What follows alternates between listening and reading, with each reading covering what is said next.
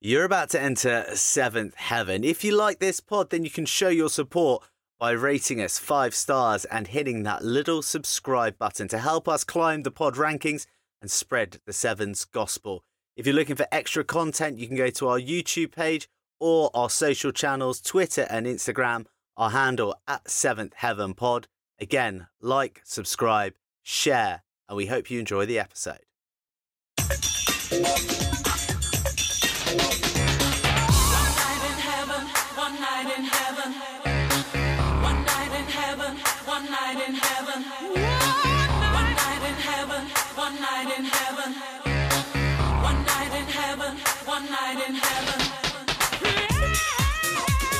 Welcome back, folks, to your celestial one-stop pod for all things rugby sevens. You're back in the clouds, you're back in seventh heaven, and oh, I'm sad to say that Mitchy Boy and I are back in England.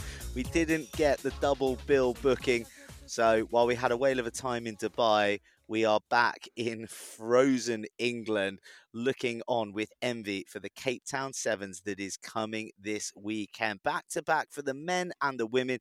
We're going to review, we're going to preview, and we are going to get to the nitty gritty of an unbelievable weekend that we just had in the Middle East. Mitch, how good? How good was it? I mean, it was unreal, wasn't it, Burnsy? And it means that we crash back down to earth with a thud. But I think it's appropriate. It means that, and I know what you're like, you get carried away the dizzy heights of being actually there on the circuit, in situ, feeling the vibes, the vibes. And I think it's good for us just to come back down because it means we can relate to the listener. You know, not all listeners get to go and watch around the world, so it's good for us to be back here. No come downs here, mate. I've had I've had Rosko Specman in my DMs. Hey man, so good to finally work with you. You know all these sorts. You're of things. joking. So, Have mate, you I'm- I'm really? good. No, I put the poster. I, there's a great photo. It, it's a great photo of you, me, and Rosko when we did our hot take live on the pitch, and never ever done before or seen before bit of content for the uh, HSBC Sevens.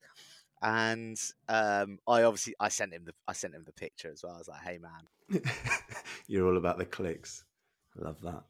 all about the clicks, all about the clicks." But we were all about well, the festival, man. Like, go on, what do you reckon? Sum up Dubai Sevens in thirty seconds, taking in rugby music, entertainment. Go. I saw it all. It was amazing. It was me and you and Greg O'Shea roaming around. We did paddle. We did cricket. We did the vibes in the festival. We had the daytime party on Beats on Two. Artful Dodger, one of the highlights for me. Evening, Becky Hill. She was class and absolutely bossed it. And then sitting down to watch the finals under the lights. The best teams scrapping out on the pitch. Inject it into me it was a hell of a way to start the sevens this year. I'm so pissed off that you got to see Artful Dodger and I didn't. Like livid. Mate, I was thinking about you a little bit during it, thinking Burnsy would love this, but it was a rare occasion you were actually doing some work over the weekend and couldn't just enjoy yourself. I was probably just kicking back with DC, knowing me. If by DC you mean Dan Carter, who was having his debut uh, gig as an ambassador for the title sponsors HSBC, then uh, then yeah, you probably were nosing him off and chewing his ear off about diet code. I also met him and we had a very casual conversation. Nice guy.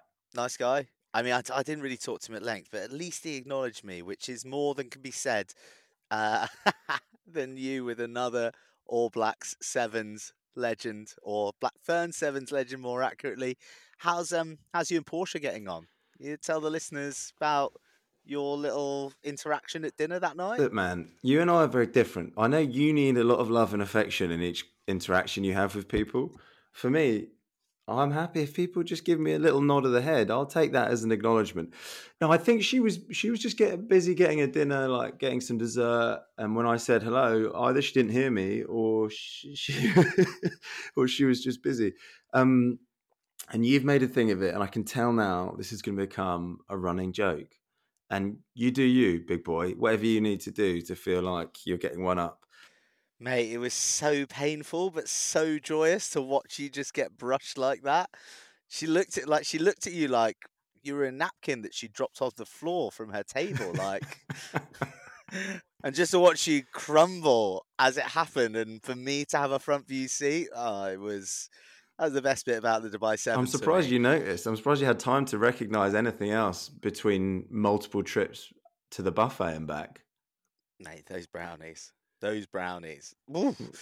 Um, look, enough about the weight gain. Let's talk about the trophy game. Uh, let's talk about the men's competition. Um, mate, South Africa winners did not see that coming. Absolutely not. And those lads, I've got bones to pick with them now because they've they've made me look foolish after we were kind of talking them down coming into the opening comp. But then who can blame us? They hadn't played well last season. They'd lost the Olympic qualifier. I didn't know that the lads coming back in would have such a big difference. They just played with a different intensity. They had that pizzazz back that was brought by the likes of Rosko. Justin Geduld was on fire. Um, Van Wyk was all over the park. Yeah, man, it was a weird one because they beat New Zealand fought, like last game of day one, like kind of super session vibes, like by an absolute whisker. But even then, and I watched it, and they scored some unbelievable tries. Great finish in the right hand corner, but I still didn't think, oh yeah, South Africa are here and they're going to win. I just thought, uh, it's a pool match. They've got a W. Good for them. Like, see you later. You'll get knocked out in the semis. But they just like kept on crunching, didn't they? Kept on crunching, taking the scalps, and then.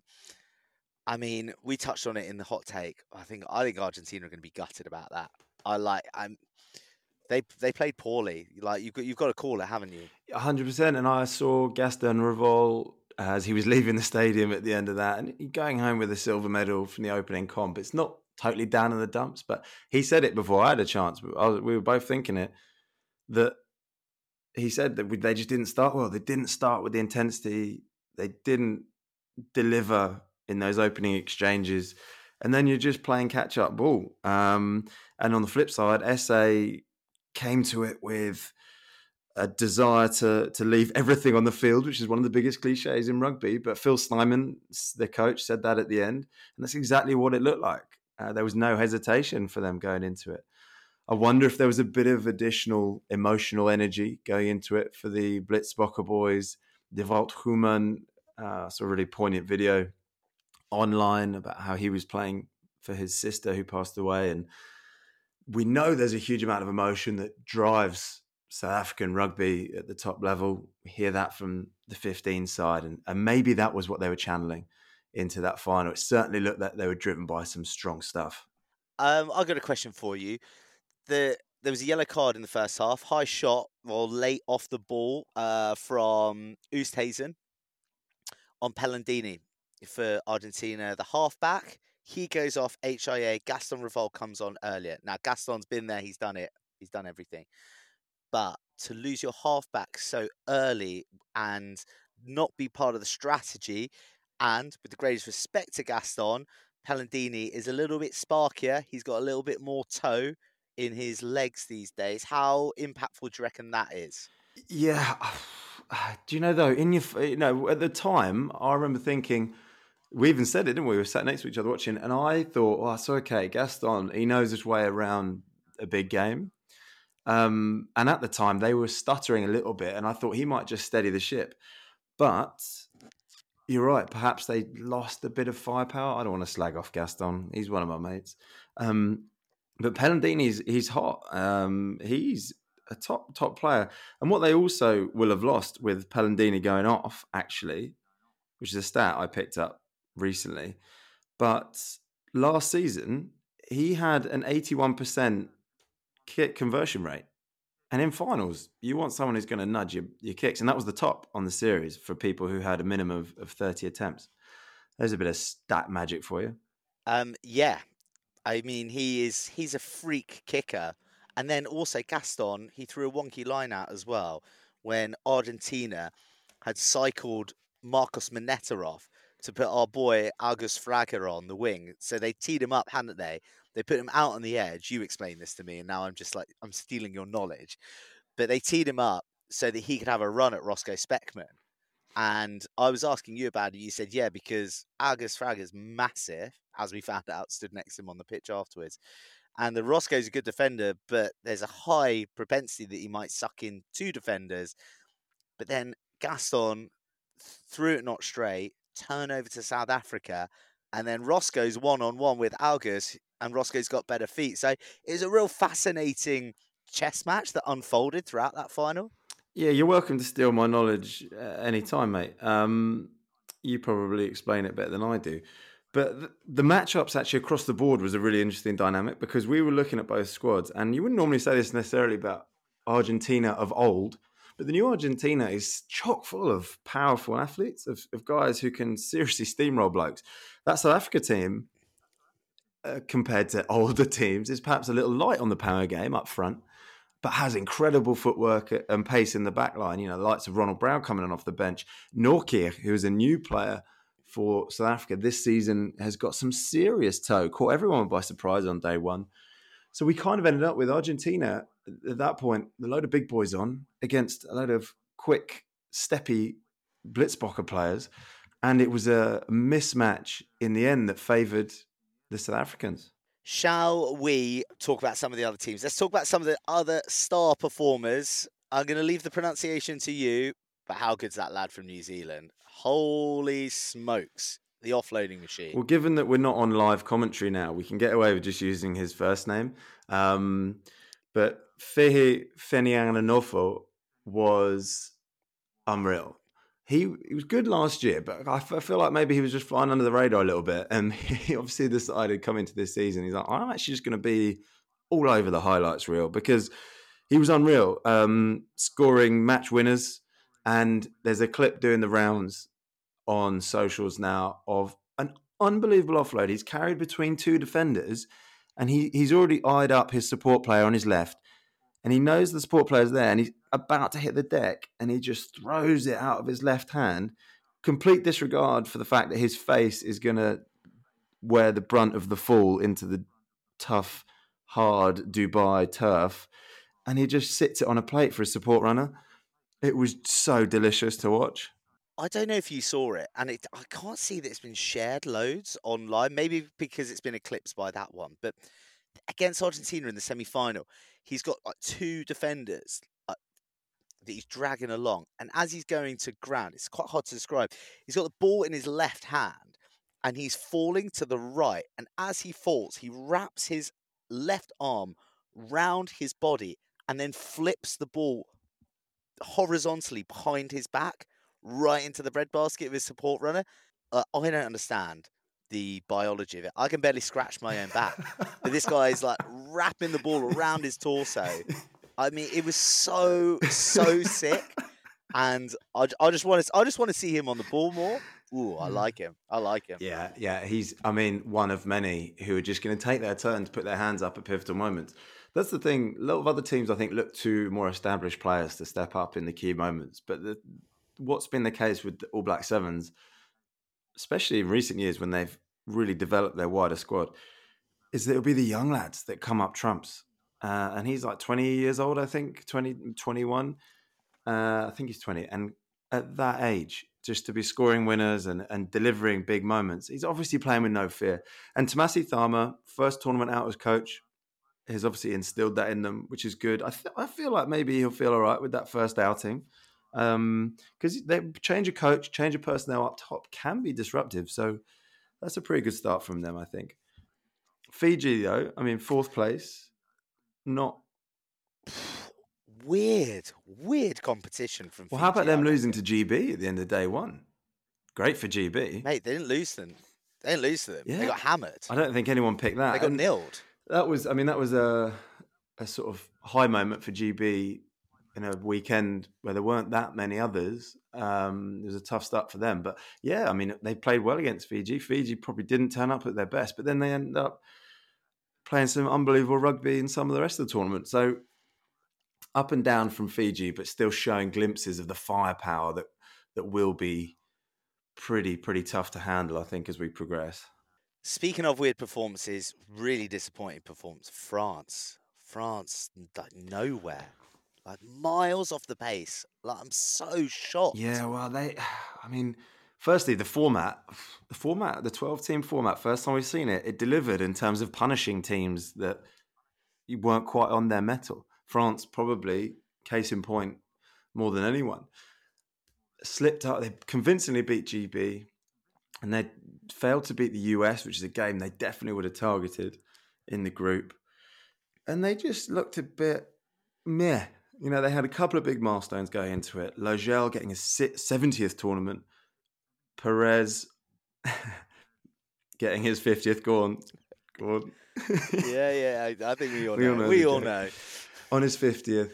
Uh, but they just didn't look like they were there to really do anything special. Um, they finished off beating GB again in the uh, in the playoff down the bottom of the pile or towards the bottom of the pile, but they they need to get that. We were both chatting to uh, Goblet, who used to play. Those who are a little bit older, like us, will remember. And I played against him quite a few times. Big old unit, and a friend of ours, friend of the pod, and he was saying that they need to win. They need to taste that win before going to the Olympics. Otherwise, they've got no chance. And I think he's right. Teams need to learn what it's like to win. Uh, and just referencing back very quickly to Argentina, they won't want to lose too many finals because they're now starting to see themselves as a team that's there to win trophies after trophies, including gold medals. One night in heaven, one night, one night in heaven. Let's talk about the women. And do you know what? I'm going to start with Ireland because they're my favourite. How many favourites have you got? And I'm biased. I got a few. I got a few favorites. It's quite weird and diverse as well. One of them's Japan. Man, they let me down big time on the opening day. I mean, pumped by um, by Aussie, sixty six 0 I think they they wore one as well from Ireland. So they kind of bounced back and they've ended up finishing ninth, which is fair play. That's all about fighting to the very end, and they actually overturned GB, who had turned them over in the group. So a bit of a salvage operation, but a real slow start. Ireland came sixth. Stacey Flood's 50th tournament appearance. I think they probably would have been wanting more. And yeah, bit like bit of a slower start than I kind of was expecting from them. So I'm hoping that more is going to come in Cape Town. But let's talk about the top. Let's talk about that final. Let's talk about the semis because we are right there pitch side. We've got the main woman, the woman of the hour herself. We've got Tegan Levi, who, by the way, since we spoke to her on the pitch, um, did a bit of Googling. I just completely forgot she's 20 years old. Like, she's been around for two full seasons. I think she debuted in the COVID competitions in Dubai a couple of years back. She's 20 and she is that pivotal for Australia. Unbelievable. Mate, ridiculous. Just thinking, I don't want to get too far ahead because who knows what they want to do with their careers and, and how long they'll play for. But imagine they've been playing if they play sevens for another five years. Imagine what we're going to see out there, and these are the players that are going to be taking the game to the next level. Um, phenomenal. I mean, we were kind of calling it as the game was unraveling, weren't we? And identifying little moments she was involved in, and just just absolutely took the game by the scruff of the neck. She was having a great little battle, wasn't she, with Jorja Miller? it's kind of they but they both had moments where they got one over on each other but on balance Tegan was just running right right out there on the pitch and it was a joy to watch. Um and it was cool to chat with her in the moment. It just looked like she's out there enjoying it enjoying herself just goes about her business. Um i think one of the things we spoke about wasn't it that she does she can finish she can do the glamour bits but she also just does the graft. And a big thing for them in the final was trying to hold on to the ball against New Zealand because New Zealand are very good at holding on to the ball, keeping it, and usually score at the end of their possessions.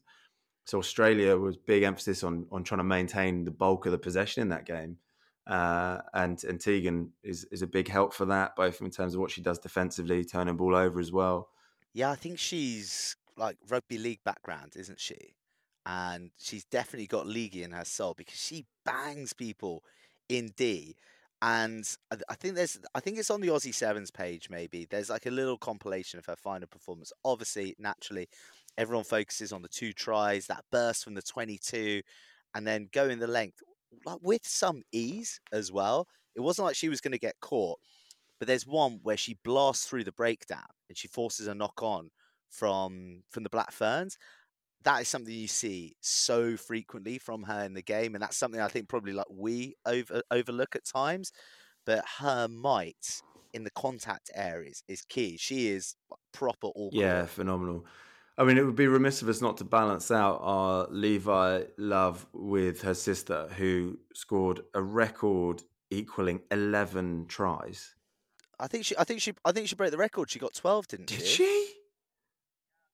Yeah, I think that I think that that one in the final, the winner, actually. Let's get into that one. I think that that was her twelfth, breaking her own record that she equaled last year of eleven. You know what? You're right. She did get 12. But let's should we co- make co- we we spoke about this in the air? My airport math yesterday. letting me down again.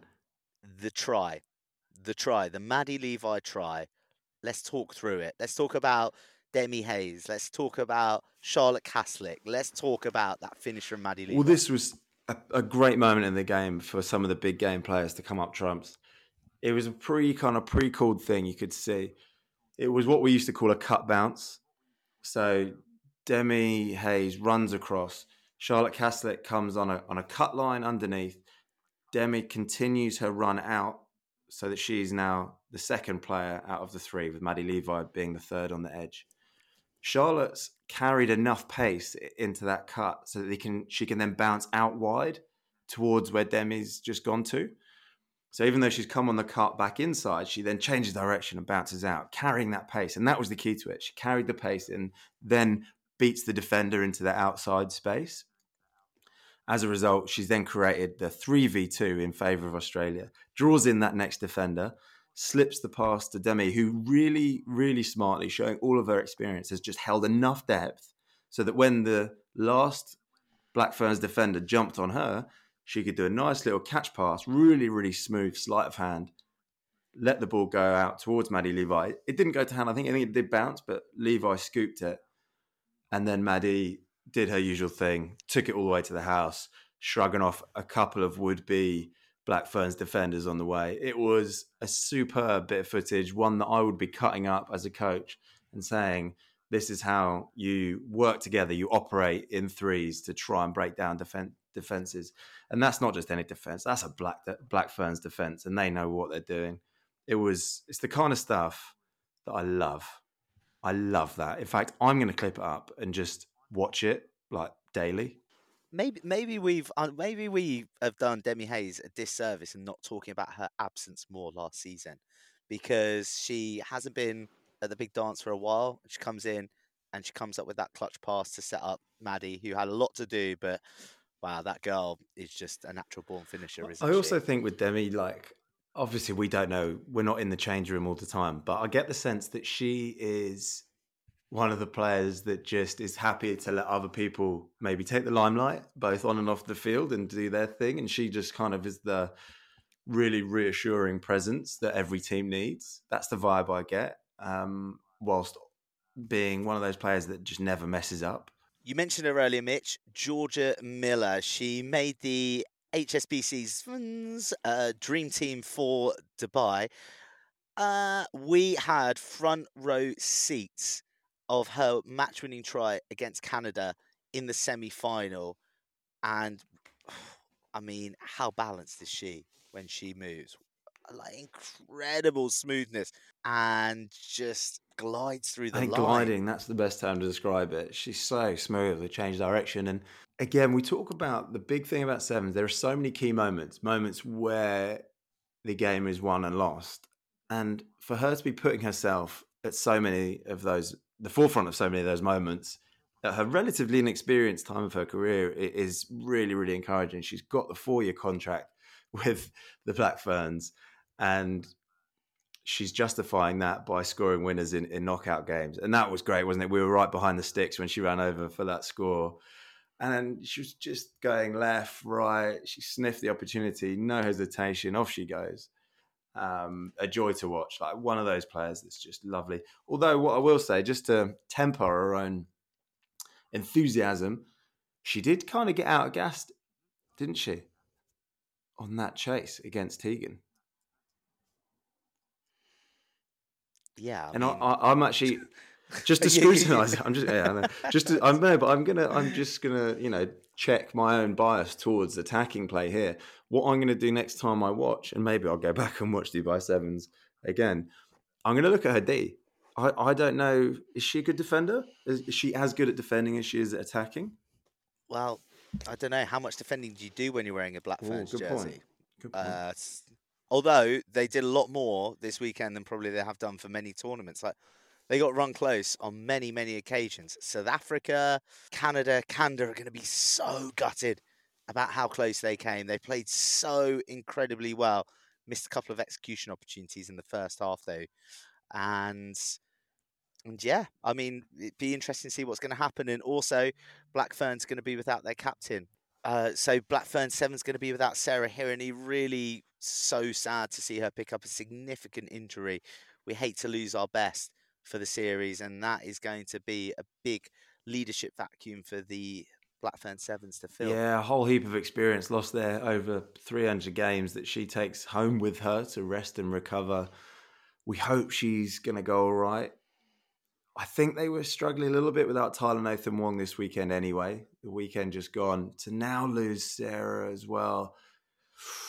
They're up against it early in the season, but they've still got a hell of a strong squad. So I think they'll still be there or thereabouts. But, you know, it's ruthless out there. Other teams might sm- smell blood and uh, and come for them. That's the final we loved. They're the two teams to be as ever, but of course there was plenty more action unfolding at Dubai and is going to unfold again in Cape Town this week. So we're pulling in an expert. We're pulling in one of Mitch's top guns. Mitch, we got Layla in the house. Yeah, Layla Arrison giving us the scoop. One night in heaven, one night in heaven. Oh, Mitchy. Hi, Beastie. You shaking your booty all the way over there where you are still? working on your working on your steps and a uh, couple goosies, whatever. What are you up to? So glad to be here. Thanks for having me, guys. Well, it's great to have you on. And obviously, there's a very uh, timely reason we've got you on.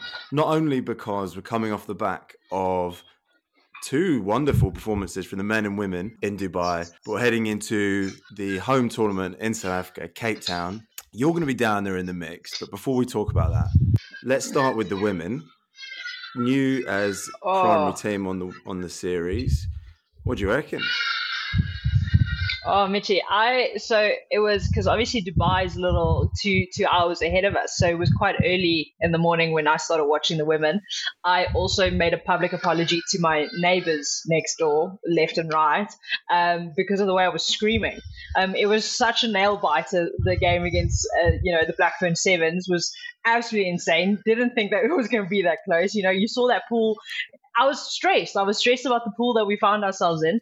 Um, and then the girls came out and just showed exactly what they've been doing for the past five, six months that they've been together in camp because it's kind of just been this gradual build of getting everyone in, making sure they stay together, trying to keep them together as long as possible, purely because it's not a professional system. So the women aren't around each other the whole time. So that's what they then started doing the past six months was try and get them together as much as possible. And man, oh man, let me tell you, I was so stoked for them. I'm so glad that all their hard work started paying off and you were actually able to see it. I've been reading the comments. Um, they've gained so many fans from this past weekend, um, and I can bet you that usually if they played Cape Town Sevens, there weren't as many people watching. I think the stadium's going to be packed, cheering for them above the men this weekend.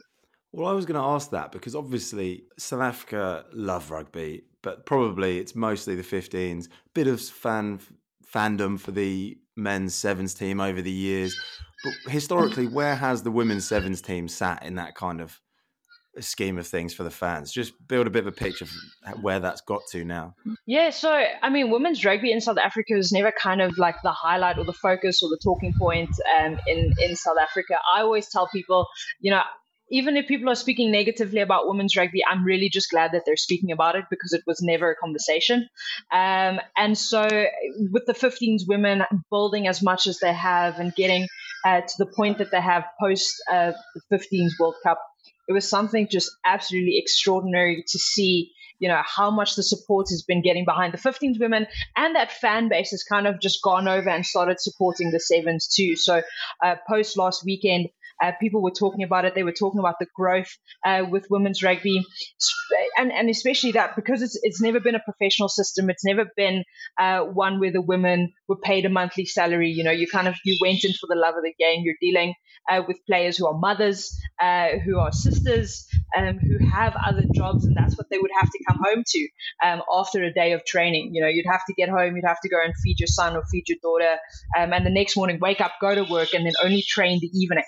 Um, so it, it, it, it's grown a lot in the sense of that it's, it's become more professional now. The women are starting to hang out and starting to come into more regular camps. um, they're starting to get to know each other better. There's more rugby to play, so they're being exposed to more test matches on the 15 side, more comps now on the 7 side because of, of the series and, and also because of the circuit as well. Um, and so it is just going to be be a, learning curve for the women. I mean, they started on such a high last weekend.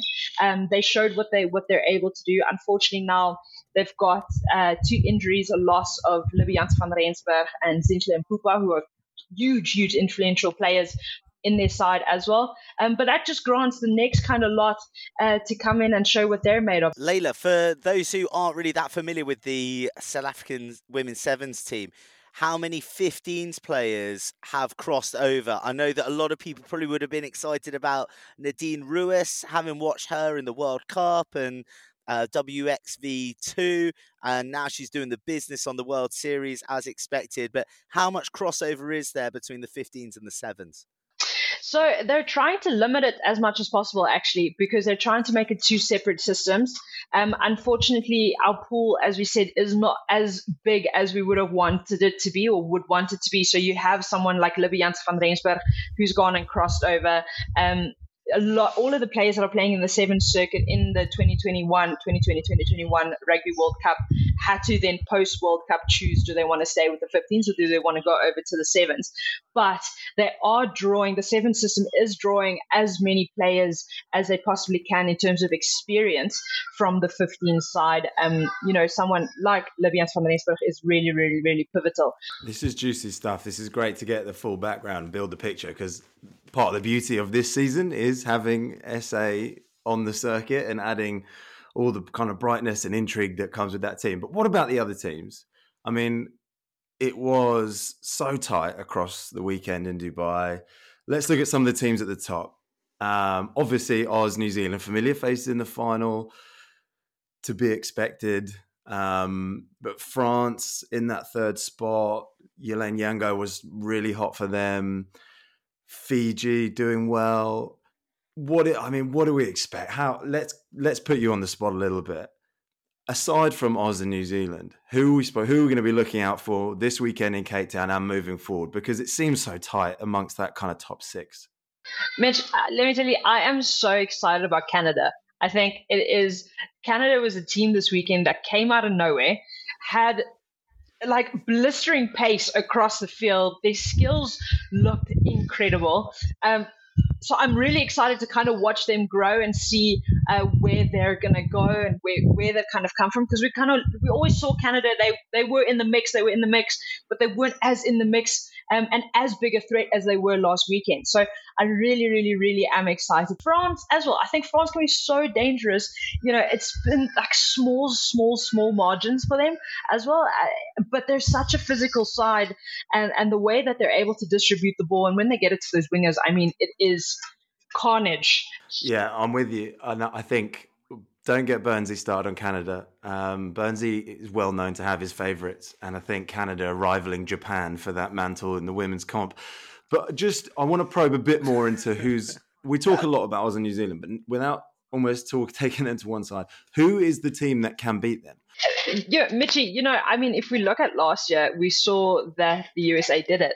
You know, they, they came out of nowhere, and towards the end of the season, and they really were finding their groove and they really were able to kind of read the game because that's the best part about the circuit is the teams can start really reading each other they start pinpointing those players and if you take them out the game you know it becomes it really becomes anyone's game um, the usa as well one of those teams that i think started a little quieter a little slower than they usually do um, last weekend so going to be interested to see how they go but I, I get your I get your rationale and your theory behind Fiji. I do see it. It's it's the way that the Fijians play. You don't know how to you don't know how to defend them purely because like you can't go up with a normal structure. They're going to beat you and they're going to take it into contact. You're going to try and offload every single time. So you're going to have to have a really quick sweeper to try and come around to stop those tries. I really am so excited to see what Canada's going to do. Yeah. I'm, I'm so, we, see, we, so seem, we seem to have circled back round to Canada somehow. Have you got mates in the Canada squad then they've just told you to tee them up? no, I I was I was just so impressed with them. I was so excited to see what they can do. Hopefully, they live up to my hype this weekend because we're so awkward if they don't. Yeah, I mean, we we well, I and Mitch as well. We really like Piper Logan. She had a bit of a barnstorming performance in that semi-final, and she's got one of the coolest names on the series. And also, it's one name that I think that both of us have mixed up at various stages as well. I think we've been Logan Piper, Logan Pipering out there Logan as well. Piper. So big apologies for that.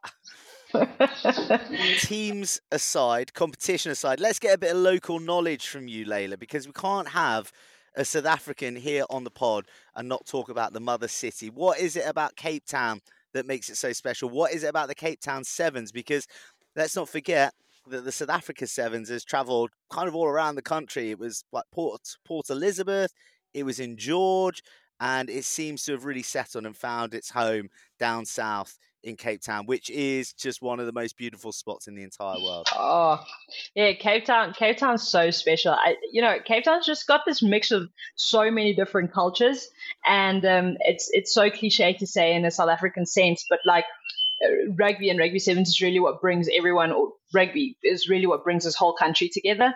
Um, and and hey, who doesn't like a party uh, towards December, kind of like ending off your year? Everyone's looking for like that three day, two day party to kind of ha- they know what they're gonna do uh, come come next weekend. So you know it's it's so great because the people have really started investing in what Cape Town Sevens is in Cape Town, and and and apart from from the beauty and and Table Mountain and all of that that crazy thing, like the, the Cape Town people are so warm. They're such warm people. They're so accepting of everyone. I mean, you'll just see the, the hotel staff celebrating when um, the players come into into the hotels. They really do start taking them on as family, and that's just I think South Africans and our nature is we we really do celebrate, even if it's not our team winning I know you say that they will celebrate you regardless of whether you're their home team, but actually, I've never seen a stadium empty so quickly as when we won there.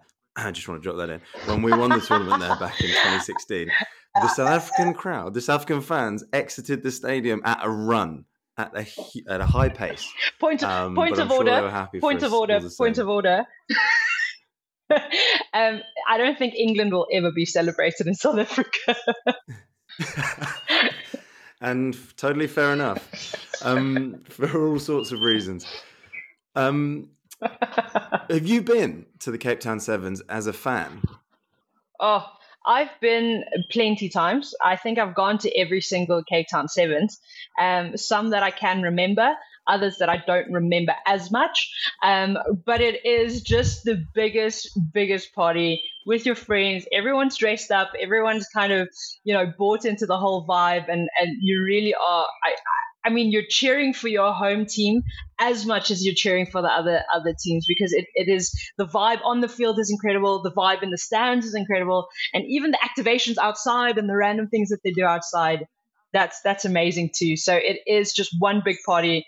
Layla, how lovely to end this on a barefaced lie that all the South Africans are cheering just as loudly for everyone else as they are the Blitzbok and, and the women. It's lies. It's lies. But, it is it but, is not I mean, that big know, a lie. That's what you come to expect when you're playing against the world, the world champions and current series leaders, I guess. Hey, I, I, I mean, maybe that was just me. Maybe not the rest of, of South Africa. Maybe it was just me.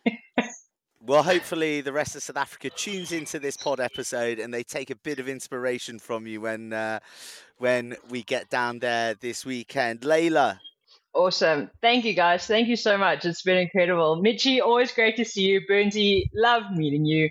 Canada for life. One night in heaven, one night, one night, one night, one night. so awesome to hear from a local, but let's hear from you, Mitch, because you got some special memories. You managed to crowbar it in in that little chat. Former former winner of the Cape Town Sevens. I was I was there that year actually for the glory of England in 2016. But yeah, let's talk about it. Cape Town Sevens, pretty special, unbelievable place. And last is that last place you played international sevens as well? Was it the World Cup? Yeah, it was. So great. It was the site of my last ever international sevens tournament. at the World Cup last year. So good memories for me. And yeah, you're right. You were there when we won, but you weren't actually there, were you, Burnsy? Because you'd overdone it on the free flowing, free flowing food and beverages, and you actually missed my and the lads' moment of glory. But that's fine because what I realised now you were doing is you were preempting a little bit about what the sevens was about, which is yes, the rugby, but also just having a well of a time outside of it. Yeah. Like much to my absolute disgust in myself, I was there with a mate, a mutual friend of yours and I, and I mean, I don't need to remind you that semi-final overtime victory against Fiji. Um, the Dan Norton, Dan Norton, Dan Norton, when he just goes the length, which was one of the greatest moments I've ever seen in a stadium. Shout out to Chippy for the assist. um, so yeah, we watched we watched it, and I was absolutely buzzing. We were we are meant to be going to a party at on the beach at ah, how's it like the Cafe Royale? Uh, what's the one down by the beach? The Grand Cafe. I'll have a think about it. But you're talking about I, I, Caprice. said- I was like, Caprice? oh man, like no, not Caprice. The other one, the other one that's like close to the stadium. Shimmies. But no, another one. another one. It's gonna come to me. But yeah, my, like Burrs, who was with me, said oh, they'll have emotionally blown their load again in that semi-final win. There's no way they're gonna win the final. Come on, if you don't come with me now, you're not gonna be able to get in. And I was like, I was staying with this guy. And he basically got in my head. So we went to this party and I missed the final. I missed you guys winning. I missed Chippy's try in the final as well from halfway. So, yeah, I'm my- my apologies, my apologies. But what It's a great right. I'll let you off. That's got to that's got to be that's got to be that's got to be up there as well. yeah, hundred percent. Yeah, one of the best memories for sure. But it's one of the best ones that people, the players love going to in terms of a location. Because aside from what you get over the weekend, the guys and girls now who are there prepping for the weekend, yes, they'll have their training, but they'll be eyeing up in the schedule. Oh, where have I got an afternoon off or a couple of hours here and there? Grabbing a coffee down by the waterfront, maybe jumping up Table Mountain in the cable car. They probably won't be climbing it if they know what's good for them. Going around to Camps Bay, chilling on the beach. Our Instagrams will be inundated with photos of people on Camps Bay soaking up in the sun. Um, it's an amazing place to go and visit. It's so fun in the week. It's great for the players, great for the fans who go and watch as well. But it's it's bigger than ever this year. They're expanding it. We've obviously got the action on pitch one, but also pitch two, which comes with its own challenge. We'll see. They've set up a whole broadcast on that pitch as well. That'll be a different sort of experience for the players. I don't know if it'll be entirely a smooth one. That's going to be a challenge. See which teams can get their heads around that. But what a place to go to for us. And you see the stadium, the location. You see, look down from Table Mountain. You see that stadium, like wow, what a spot to play some code. I actually went on the roof of that stadium one year. We had the captain's photo on the roof of the stadium, um, which was, I mean, health and safety over there is not what it is here in the UK. And thank goodness, because it meant we could just stroll around on the roof of the stadium, not a care in the world. After the humiliating failure of last week, it's back to Mystic Mitch, specifically for the Cape Town Sevens. What are you saying? Men, women, I want the finalists, the winners, and I want the bottom place team. Oh, the well. bottom place team. That's dark, Joe. You are a glutton for it. Um, well, can I just say, anyone coming to the pod for this episode, is their first episode, don't bother going back to the back catalogue uh, and seeing what previous Mystic Mitch calls were, because you know, I'm going to lose all credibility or any credibility I had left.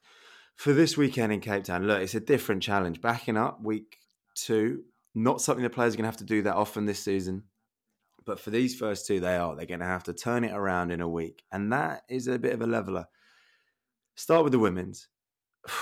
It's hard to look beyond Oz and New Zealand final every single time. But for the sake of variety, I'm going to say Oz are going to be in there. I'm going to say New Zealand are going to miss out this week on the final.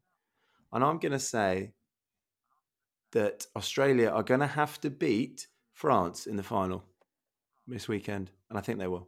Lovely. Bottom of the deck. Bottom of the deck for the women, Japan. I take that personally. Sorry, mate. Sorry to do that. But you would have said that if I, anyone had said um, And it's at that point, it's at that point, I took it personally.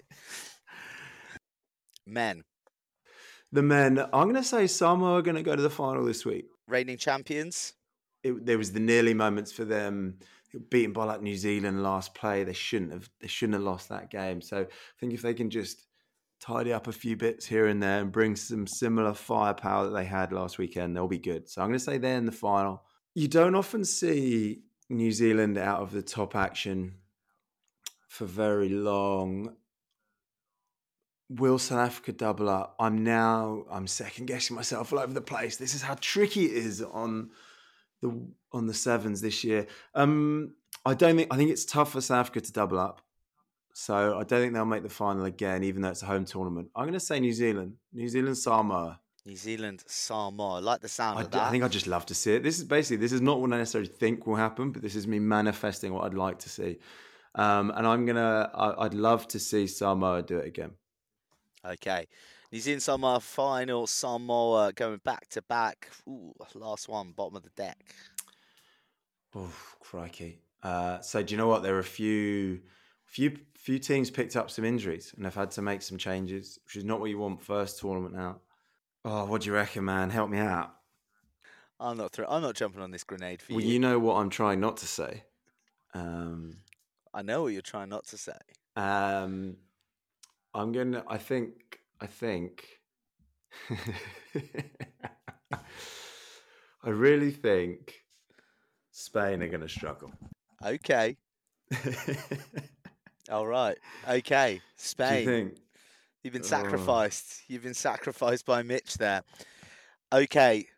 It's a tough spot to put you in to, but this is only pontificating. Mystic Mitch is a bit of fun, but the only way to find out the real deal is to tune in this weekend. World Rugby are going to be covering it on all their channels, rugbypass.tv, and depending on where you are in the world, whatever broadcaster is carrying it. But one thing is for sure, you don't want to miss a minute. We're going to be tuning in from back here in England, and we are going to be back in your ears as of next week, where we really take a nice long look at what went down in Cape Town and how we're feeling after the opening two legs of the rebooted, rejuvenated HSBC Sevens. Mitchy boy, thanks as ever. Can't wait to do this all again with you next week. Thank you to you, the listeners. Like, share, subscribe. You know the drill. Let's spread the Sevens gospel.